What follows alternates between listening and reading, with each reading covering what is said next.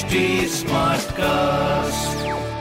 आप सुन रहे हैं एच डी स्मार्ट कास्ट और ये है लाइव हिंदुस्तान प्रोडक्शन हाय नमस्कार मैं हूँ आरजे वैभव और आप सुन रहे हैं कानपुर स्मार्ट न्यूज़ और इस हफ़्ते मैं ही आपको आपके शहर कानपुर की खबरें देने वाला हूँ। खबर नंबर एक की बात करते हैं कोविड प्रिकॉशंस और बायो बबल के चलते कानपुर आ रहे क्रिकेटर्स को नहीं मिल पाएगा शहर का प्रसिद्ध पकवान।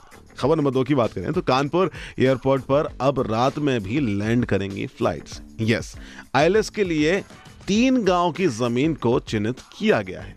वहीं खबर नंबर तीन की बात करें तो कानपुर की सड़कों पर बढ़ते पोल्यूशन को देखकर डीएम ने मेट्रो ऑफिसर्स को इस पर और ज़्यादा ध्यान देने की सलाह दी है। तो ये थी कुछ खबरें जो मैंने प्राप्त की हैं प्रदेश के नंबर वन अखबार, हिंदुस्तान अखबार से।